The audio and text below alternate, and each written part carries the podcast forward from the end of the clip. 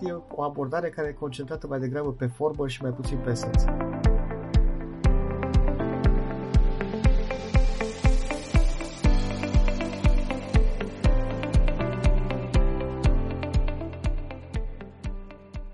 Salutare tuturor! Bine ați revenit la Retrospective Agile, un podcast în care privim către agilitate retrospectiv.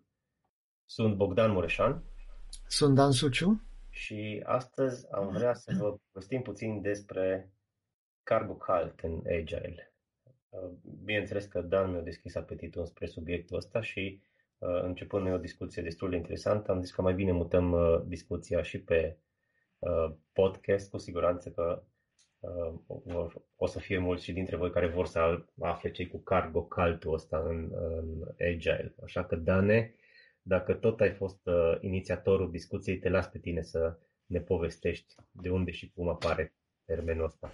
Da, eu am auzit uh, de Cargo Cult în urmă cu aproximativ 6-7 ani, tot așa la o conferință de pe GEL și mi s-a părut uh, ceva uh, surprinzător, da, ceva fantastic la momentul respectiv. Pentru cei care nu știu, Cargo Cult e un fenomen, da? un fenomen care a fost observat în uh, zona Microneziei, în uh, insule din Micronezia, Fiji, Noua Guinee, Noua Caledonie, insulele Solomon, sunt foarte multe insule acolo, unde triburile de băștinași au intrat în contact cu civilizația într-un mod foarte direct, foarte abrupt, foarte brutal.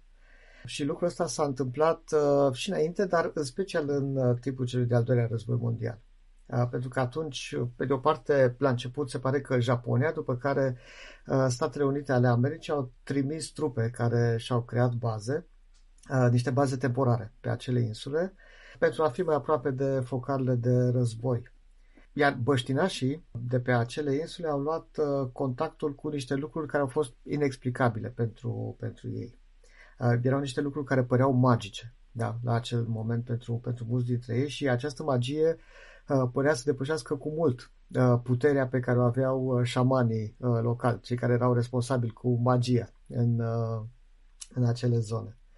E bine, problema a fost că la terminarea războiului, atunci când trupele s-au, s-au retras de pe acele insule, băștinașii s-au văzut din nou singuri da, și au încercat să recreeze tot contextul pe care ei l-au observat au, au încercat să creeze acel context tocmai pentru uh, ca sursa de mâncare, de haine, de, nu știu, medicamente miraculoase uh, să revină în locațiile respective. Și au improvizat din crengi și din frunze uh, căști, de exemplu, sau walkie-talkie-uri, uh, au făcut chiar avioane și piste de avion, deci niște uh, construcții din astea destul de, destul de complexe, doar din crengi, de din lemn și din, și din frunze, și au dezvoltat și niște ritualuri complexe uh, pentru a-i readuce pe cei care uh, erau sursa acelor lucruri uh, magice. Practic asta este cargo cult și antropologii care au revenit ulterior uh, acolo au fost mirați și ei să, să constate că există aceste ritualuri și există această credință și ei le-au explicat, da, multora dintre ei, de fapt, despre ce este vorba și că e vorba doar despre o civilizație superioară și că nu au cum, uh, prin astfel de uh, ritualuri, să, să readucă sursa aceea de, de lucruri. Dar uh, explicațiile pe care antropologii uh, le-au avut nu, nu au avut darul să schimbe prea mult din, din această credință a băștinașilor, pentru că mulți au fost chiar încurajați da, de venirea antropologilor. Ei au, ei au zis, băi, antropologii aceștia au venit tocmai ca efect al ritualelor noastre. Da? A, uite, în sfârșit se vede uh, un, uh, un efect, se vede un rezultat a tuturor eforturilor pe care noi le-am uh, depus până acum și, și au continuat. Și chiar și astăzi sunt multe triburi care le așteaptă pe, pe John Fram sau pe Tom Navy, probabil că sunt niște nume preluate de la soldații care uh, au intrat mai des în contact cu, cu ei și acești John Fram și Tom, Tom Navy uh, sunt uh, priviți ca niște mesia uh, care trebuie să readucă la un moment dat uh, bunăstarea pe, pe insule. Dar e un fenomen foarte, foarte interesant și acum ce legătură are cu Egel, nu? Uh, de fapt, ce legătură are cu orice? Uh, chiar dacă nu privim din, din contextul Egel, putem spune că o abordare în general de tip, uh, de tip cargo cult, e o abordare care e concentrată mai degrabă pe formă și mai puțin pe esență. Dar nu, nu e o concentrată pe fond. Uh, și mm, până la urmă reprezintă doar copierea da? a unor practici, a unor comportamente sau copierea unor instrumente, fără ca această copiere să fie însoțită și de înțelegerea motivelor care stau în spatele utilizării acestor practici și acestor uh, instrumente. E un fel de abordare orientată pe best practices, da? pe, pe lucruri care uh, sunt declarate că funcționează uh, și care sunt preluate exact așa, da? pentru că am auzit că ele, că ele funcționează. În comparație, de exemplu, care trec printr-o transformare agile, uh, abordarea asta cargo cult se manifestă pur și simplu prin schimbarea denumirilor. Da? Cam asta, asta e primul, primul pas în abordarea cargo cult.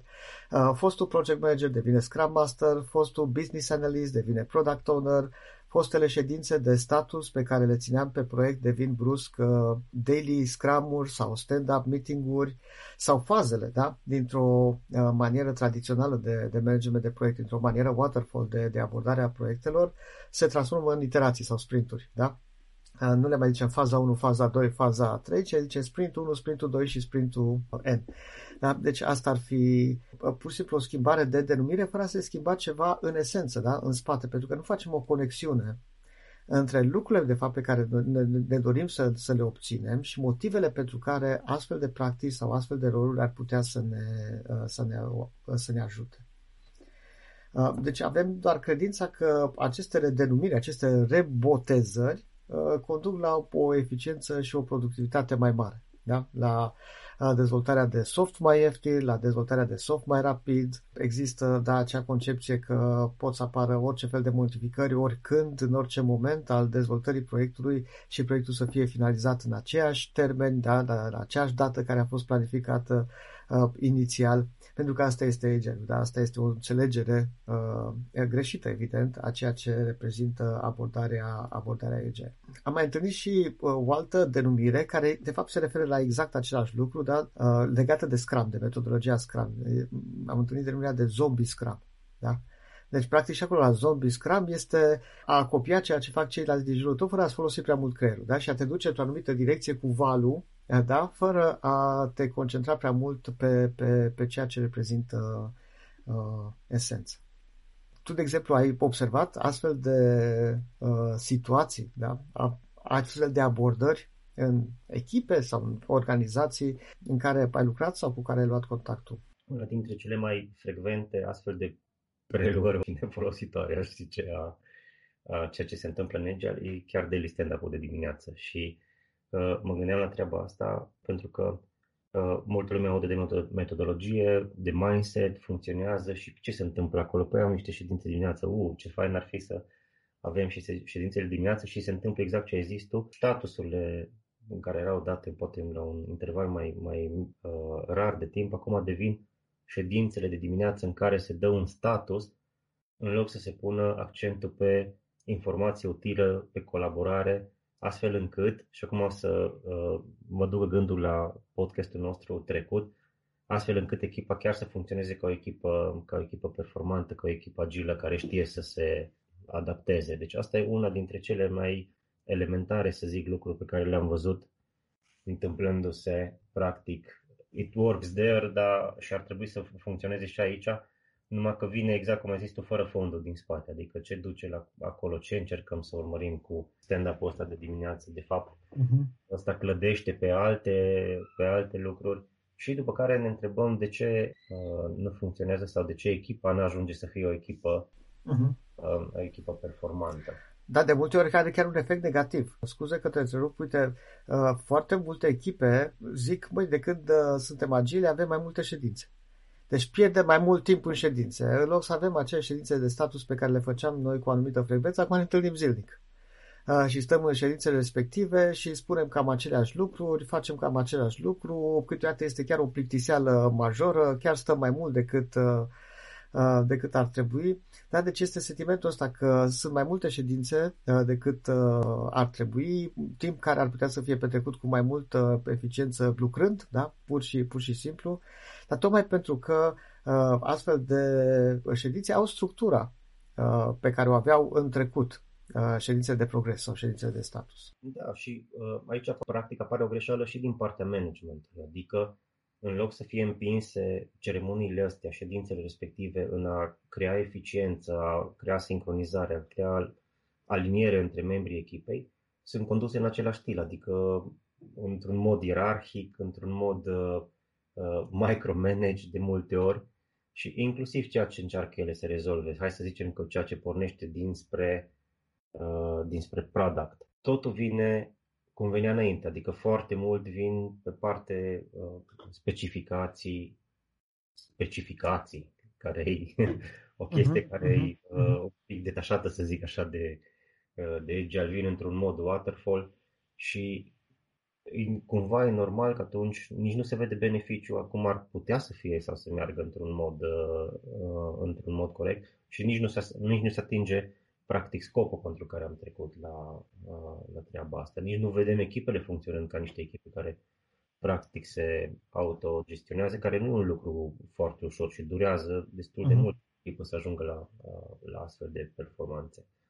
Deci, practic, se încearcă să se copieze o rețetă dar se ignoră dedesubturile, adică se ignoră fondul, se ignoră care sunt motivele pentru care am mers în direcția asta, ce câștigăm, cum ne ajută direcția asta să fim mai eficienți, cum ne ajută să rezolvăm problemele mai eficient.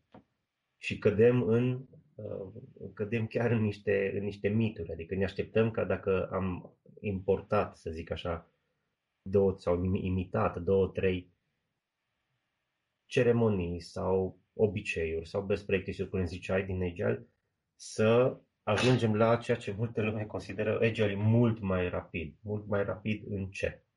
Uh-huh. Și ne-am povestit de, uh, de chestia asta. În a scrie cod, a aduce mai multă valoare, și, dar nu să discute. Deci ne așteptăm numai să fie mult mai, mult mai uh-huh. rapid. Uh-huh. Uh-huh. E clar că acolo se cad în niște capcane care Uh, din care după aia, culmea, e foarte, foarte greu să, să ieși. Pentru că, practic, ai impresia că ai trecut la Agile, da? ai văzut uh, ai, uh, cum zboară avioanele și ai construit pistele și nu funcționează. Nu funcționează pentru că, de fapt, n-ai mers la, la mhm. esență, la mindset-ul corect a, să zic, ceea ce înseamnă Agile. Și de multe ori reacția este aceasta, da? după o perioadă relativ scurtă de timp, da? de câteva luni, se ajunge la concluzia, păi, Agile nu e pentru noi. Da? Agile nu funcționează în contextul nostru, Agile nu merge. Da? Dar, de fapt, uh, nu a fost o tranziție uh, către, către Agile, în adevăratul sens al, uh, către agilizarea modului de lucru în adevăratul sens al cuvântului. Da? Și uite, chestia asta, de exemplu, e chiar un semn. Da? Atunci când vezi că într-un astfel de stand-up da? sau într-un astfel de daily, daily scrum, membrii echipei de proiect raportează da? liderului da? pe cale ierarhică, pe care acum îl numesc Scrum Master sau cum lor fi numind, da? e clar că, de fapt, nu, nu este o implementare bună nu este o utilizare bună a acelui instrument, da? nu este o chestie de raportare, da? în care vine liderul și spune tu ce mi-ai făcut ieri, tu ce faci astăzi, da? tu ce ai făcut ieri, tu ce faci, îl întreabă pe fiecare și fiecare începe să spună poezia către, către lider. Pentru că e de fapt o informare globală, e informarea întregii uh, echipe, a tuturor celorlalți colegi, colegi care, aflând care sunt problemele, care sunt lucrurile cu care se confruntă colegul lor, pot să zică, păi uite, astăzi uh, lucrăm împreună, astăzi încercăm împreună să Uh, rezolvăm problema asta, să rezolvăm acest, uh, acest impediment. Asta e motivul pentru care se discută aceste lucruri. Da, da și uh, ceea, ce, ceea ce e interesant e că uh, acum puțină vreme am, am, am și avut niște speech în direcția asta în care adoptarea asta de, să zic așa, unei bucăți, nu? și în care te aștept să meargă. Ziceam și înainte că de multe ori pornește și din partea managementului, dar pornește de multe ori și de mai sus. Adică, la nivel executiv, se încearcă o trecere și se încearcă un test incomplet. Adică exact ceea ce se întâmpla în, în uh, conceptul ăsta de cargo cult, în care vezi și ei numai niște bucățele. Uite, chestia asta ar merge și hai încercați numai voi. Echipa asta, încercăm cu echipa asta uh-huh. să, să schimbăm. Ei vor implementa Scrum, dar tot ceea ce depinde de lucruri echipei respective sau de care depinde echipa respectivă rămâne neschimbat. Uh-huh. Ceea ce e foarte greu, pentru că ramificațiile, dacă ei să extrapolăm și să scalăm, merg în, în multe, mult mai multe direcții. Merg spre product, spre marketing, spre sales, spre cum bugetezi, spre tot ceea ce ține de, de partea asta de, de scalare. Și atunci ai, tu iei practic numai un, niște obiceiuri care le implementezi pe o zonă mică, fără să te ajuți de, de restul funcțiilor și uh, de restul, practic, dependențelor de care ar trebui să, ar trebui să ții cont. Și după aia când răspunzi la întrebarea e vreo diferență, nu prea e o diferență. Adică ți-ai organizat uh, lucrul în, în uh, bucățele de două săptămâni, dar nu-i curba de învățare accentuată, nu-i, uh, n-ai testat uh, lucruri noi, pentru că practic ce ți-ai planificat să livrezi îi, îi atins în, în același mod. Dar e foarte probabil ca lucrurile să meargă chiar mai prost. Da? Pentru că pe lângă ceea ce făceam până acum, noi mai facem și alte lucruri pe care nu vedem că ne aduc uh, valoare, dar mai trebuie să ne mai uh, consumăm timpul și pentru, și pentru ele. Da? Să, să stăm în niște retrospective din care nu neapărat uh, luăm niște decizii uh, de, de schimbare, da? sunt de, niște retrospective în care doar povestim Uh, de cum au mers lucrurile și mai mult sau mai puțin ne plângem de anumite lucruri care nu funcționează așa cum trebuie, dar mergem în continuare la fel, dar noi am făcut retrospectiva uh, sau da, fel de fel de alte sesiuni, alte uh, întâlniri, alte ședințe în astea în care pare că nu comunicăm decât același lucru încă o dată și încă o dată. Și atunci este evident că lucrurile pot să meargă. E, ori de câte ori apare o schimbare într-un mod de lucru, se trece printr-o pierdere a performanței, temporar. Da? Atunci când învățăm să facem niște lucruri noi, pe care nu le-am mai făcut până acum, trebuie să ne obișnuim cu un anumit mod de lucru pe care nu-l, nu-l urmam uh, înainte. E o perioadă din aia de, de, de învățare din asta, dar e o curbă inversă cumva, da? Deci lucrurile încep să meargă pentru o perioadă de timp mai, mai prost, până când ne obișnuim cu asta, ne intrăm în mână, ne intră în mușchi și, și, vedem, uh, și vedem beneficiile. Este normal. Dar dacă lucrurile astea merg tot mai jos, tot în jos, tot în jos, adică descrește performanța tot mai mult, este un semn că, de fapt, ceea ce noi am considerat ca fiind o schimbare benefică nu este nici pe departe așa. Da? Nu este ceva care să, să ne ducă acolo unde ne-am, ne-am dorit. Da, eu cred că unul dintre, unul dintre punctele care mie mi se par în direcția asta cele mai dureroase e modul în care se colaborează între product și, între product și uh, echipele tehnice și delivery. Pentru că împreună ar trebui să formeze o echipă mai mare cu UX-ul și așa mai departe și cumva să dispară noțiunea aia de requirements bătute în cuie semnate și fazate, ca să zic așa, adică phased. Uh, eu scriu requirements, tu le analizezi, implementezi și așa mai departe. Foarte mult se bazează pe discuții, pe idei, pentru că atunci când încerci să rezolvi o problemă, toate funcțiile astea trebuie să colaboreze, să vadă cum, cum s-ar implementa, ca s-ar rezolva înainte să ajungă la tehnic, cel mai bine și din punct de vedere a utilizatorului, ținând cont și de constrângerile tehnice și e foarte greu de făcut dacă funcțiile astea nu colaborează, nu discută încă din faza, uh, încă din faza incipientă și totuși se păstrează destul de des tranziția asta în faze dinspre ideile care vin dinspre partea de product înspre partea de, de delivery, pentru că ai vrea să adopți, adică ai vrea să meargă cumva Scrum-ul ăla sau Kanban sau Scrumban sau să nu mai vorbim de alte framework-uri de, de scalare, dar în același timp mimezi numai niște bucățele și nu, nu, nu adopți tot. Da, lucrul ăsta cred că se vede cel mai, uh, cel mai bine uh, de exemplu, pe proiecte care sunt foarte mici, da? pe proiecte care ar trebui să se deruleze pe o perioadă de două luni, de trei luni de zile. Tu știi că oamenii din echipa ta, da, pe baza a lucrurilor pe care uh, le-am aflat legat de ceea ce se dorește să se dezvolte, ar fi capabili. Da? Am avut discuții împreună, am făcut niște estimări, uh, avem oarecare uh, viziune și știm că în două, trei luni de zile am putea să, să, să dezvoltăm lucrurile acestea.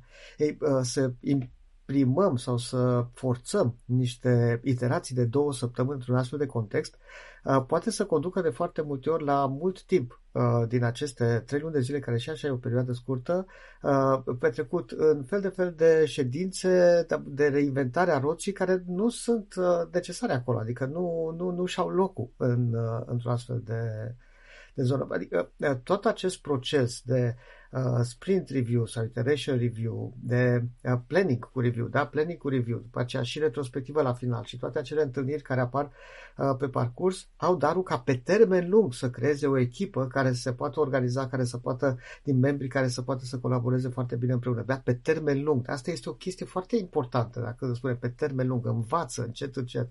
Ori dacă eu am o echipă de 5 persoane care știm că în 3 luni de zile sau în 2 luni de zile se va destrăma și oamenii de acolo vor face parte din alte echipe de proiect care tot așa trebuie să ducă la bun sfârșit niște proiecte în 2 sau 3 luni de zile, toată povestea asta nu vine decât ca un balast. Da? Uh, până când încep să-mi intru în mână, cum ziceai, da, să prinde lan, deja ar trebui ca proiectul să se termine. Și iată, nu s-a terminat pentru că Uh, nu am reușit să finalizăm așa cum ne-am uh, așteptat, apare un moment de criză, în sfârșit uh, se stinge criza, se termină proiectul și eu intru într-o altă echipă și zice, a, dar dincolo se făcea altfel, da? Și aici iarăși trebuie să mă re, readaptez, să, să revăd cum, cum ar fi bine să abordez. Aici, aici Asta e mai degrabă un gen de proiecte care zice sunt mai degrabă complicate și nu complexe. Da? Sunt niște proiecte care ar putea să fie abordate într-un mod mult mai, uh, mult mai direct, ceea ce waterfall-ul nu ne aduce cu nimic ca uh, vreun, uh, vreun impediment. Da?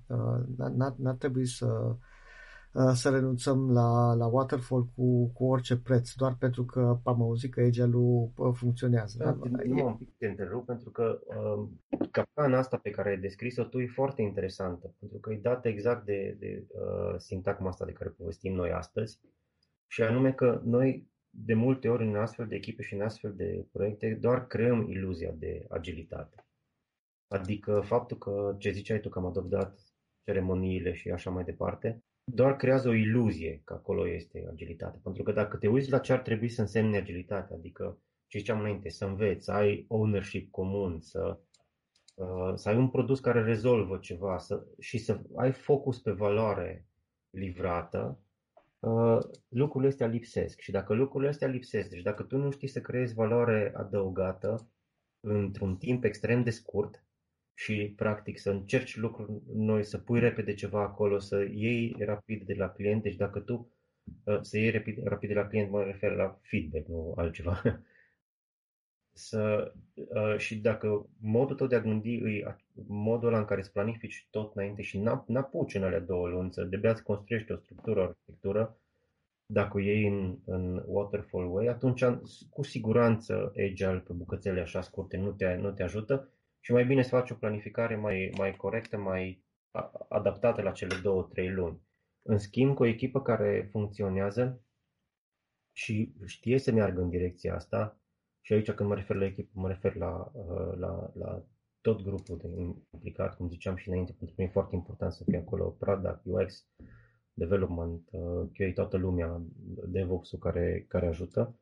Dacă ei sunt uh, obișnuiți să dea rapid valoare pe bucățele mici, să organizeze astfel încât să, să scoată rapid ceva și să încerce ceva și să tot timpul să adauge valoare, să rezolve probleme pe rând ale, ale clienților, atunci, într-adevăr, nu mai e senzația, iluzia aia de agilitate, ci se ajunge la, la o agilitate per se, doar că ia foarte mult timp. Adică uh-huh, s-ar putea uh-huh. că o echipă nouă și care, nu numai că echipă nouă, că nu se cunosc membrii echipei între ei, o echipă nouă și oameni care nu prea au avut tangență cu un agile care să fie ca lumea înțeles și, și aplicat, uh-huh, uh-huh. n-au timpul ăla de care zici tu super bine, băi, o chestie de lungă durată, astea menite să te ajute să evoluezi în, în, în timp. Și da, deci să mhm. ajunge, să ajunge că nu, nu mai știi de ce ai ales agile, de ce nu mers, ce puteai să faci altceva, deci e, e destul de, destul de nasol. Dar asta, mm-hmm. repet, din punctul meu de vedere, vine atunci când tu de fapt nu mai ai iluzia de agilitate și uh, mindset-ul nu, nu ți acolo. Uh-huh, uh-huh.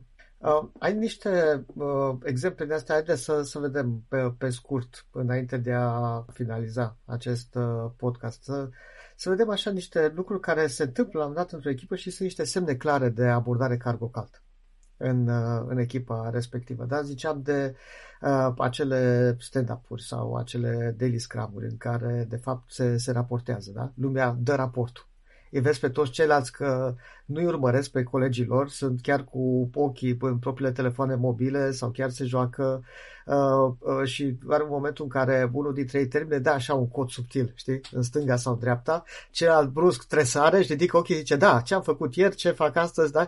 Deci asta este clar că nu are niciun sens să, să o ținem, da? Pentru că uh, pare că pe nimeni din jur nu interesează ceea ce, ce spune el, ci e doar că așa trebuie să fie, dar eu trebuie să dau, uh, uh, să dau, să dau raport. Ei, uite, de exemplu, asta se poate întâmpla uh, pe, pe sprinturi sau pe iterații foarte mari. Dacă avem iterații de 4 săptămâni, de exemplu, e posibil ca de la o zi la alta să nu fie foarte multe schimbări. Și atunci nu e nicio problemă, zic eu, ca în loc să avem daily uh, meeting-uri de genul ăsta, da? să fie din două în două zile, să fie luni, miercuri sau vineri. Efectul până la urmă ar trebui să fie același. Da?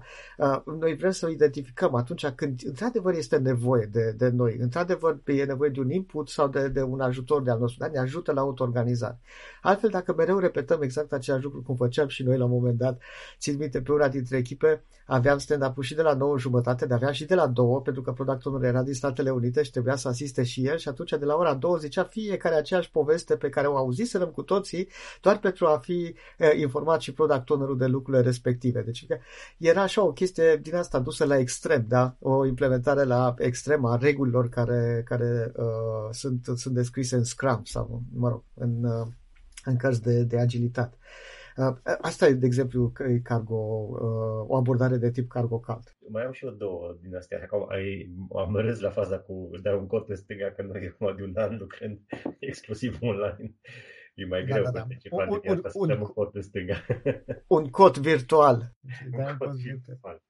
Da, am, uh, unul dintre lucrurile care iarăși mi se par mie interesante e uh, în Agile accentul pe, pe produs, da? pe valoarea adăugată clientului. Foarte mare pus accentul pe treaba asta și totuși sunt foarte multe echipe care uh, nu consideră important să facă, uh, să facă review, adică uh-huh. să facă demo, așa cum îi zice lumea. Cu toate că uh, de acolo sau când îl fac, îl fac așa, mă prezintă ca să fie acolo făcut. Deci, uh, uite așa, merge și dețit în spatele uh, ceremoniei respective sunt niște lucruri care trebuie adise. E, un, e o comunicare din nou cu stakeholderii, ved, văd și ei, vezi și tu cum, cum reacționează ei. Feedback-ul e foarte important, feedback-ul. Deci, din nou, e, e o discuție continuă din care tu extragi, extragi valoare. Un mod interesant pe care l-am încercat, uh, faci un script și îl dai stakeholderilor să-l ruleze, dacă sunt dispuși, că nu toți sunt dispuși. Atunci și inclusiv vezi cum cineva la prima mână, deci atunci vede prima dată rezultatul ce ai făcut în ultimele două săptămâni, încearcă să, uh, să ruleze, să, să folosească soluția, soluția ta și extragi enorm de multe informații, pentru că ceea ce vine dinspre client este super, super important în aici. Uh-huh. Practic, foarte multe din, uh, din ceremoniile astea care au niște lucruri importante în spate care duc la fondul mindset-ului nu se întâmplă. Și asta e un semn clar că au fost adoptate numai de dragul de a fi adoptate. Sau retrospectiva, care e așa de importantă ca să îmbunătățim, cum ziceai tu, pe, pe termen lung. De cel mai simplu și cred că de ani de zile am, am scris despre chestia asta, um, de foarte multe ori se transformă în într-o ședință de venting în care și nici aia nu e rău, normal, mai trebuie din când în când și un pic să, să ne răcorim mintea dar foarte rar n-apare action item și n-apare lucruri tangibile care să fie verificate după aia, adică să ne și uităm, băi, chiar am îmbunătățit ce am zis sau practic, din nou, lipsește, lipsește scopul pentru ce au fost puse lucrurile alea. Uh-huh. Deci, e clar, astea, cred că trei exemple stand-up review și, uh-huh. uh, și retrospectiva care atunci când nu sunt folosite pentru ce, pentru ce au fost create ele să aducă valoare, clar că pot să ne aduc un overhead și le-am, le-am luat numai așa de, de dragul de a, le, de a le lua. Da, de multe ori, uite, uh, sprint review sau revizuirea iterației, nu? ca să folosim termenul în limba română, e folosit pentru celebrarea terminării unui sprint. E cumva un fel de bravo, keep up the good work, foarte fain, uite, cumva este o sesiune, este o ceremonie prin care noi sărbătorim finalizarea sprintului. Da? Este o părticică de acolo și asta, da? Uh, cu siguranță este și asta. Principalul motiv pentru care o avem, uh, care, pentru care trece prin acea ceremonie, este să obținem feedback relevant. feedback relevant. Feedback pe care nu vrem să-l obținem după trei luni de zile. Atunci când apare release-ul, când utilizatorii uh, finali uh, interacționează cu, cu sistemul, cât mai repede vrem să știm dacă noi mergem în direcția bună sau nu mergem în direcția bună. Da? De, asta, asta este principalul uh, motiv și e foarte important într-un mediu acesta uh, complex. Da, tu ai dat uh, uh, ca exemple uh, ceremonii da? uh, și felul în care sunt implementate. Da? Îmi aduc aminte și de structură. Adică în momentul în care aud uh, front-end team și back-end team, deja mir- miroase waterfall. Uh, deja sună, uh, sau echipa de testare nu este da, formată din persoane care fac parte din echipa de proiect, ci este o echipă de testare externă. Uh, cu persoane care testează proiecte diferite de la echipe de proiect diferite. Deci testării nu fac parte. Nu avem echipe multidisciplinare sau avem echipe multidisciplinare, uh, dar ele sunt împărțite în subechipe pe discipline. Știi? Și atunci tot proiectul se transformă tot într-o ștafetă din asta waterfall, de la specificare la backend, de la backend la frontend, de la frontend la testare, etc. etc. Și e tot un, uh, un, un waterfall uh, simulat, dacă, adică ascuns. Uh, oare, oare cum? Uh, un alt lucru pe care țin minte că îl făceam și asta nu mi-aduc aminte cu, cu mândrie deloc, da? pe unul dintre proiecte mult, pe unul dintre proiecte pe care lucram, uh, obișnuiam să lungim sprinturile în funcție de cum am terminat sau am terminat uh, uh, sturile pe care le planificasem. Da? Am făcut un planning, am zis că terminăm 10 user story și la final zicea, bă, am terminat două. Apoi mai lungi cu două zile sprintul. Da? Și informam și clientul, sprintul de astăzi, uh, sprintul de acum, da? ține cu două zile mai mult decât erau obișnuiți. A, și era de acord, totul era ok, dar nu are nicio legătură da, cu motivul pentru care părțim toată această poveste în, uh, în, uh, în iterații. Da? Uh, nu ne dă niciun fel de.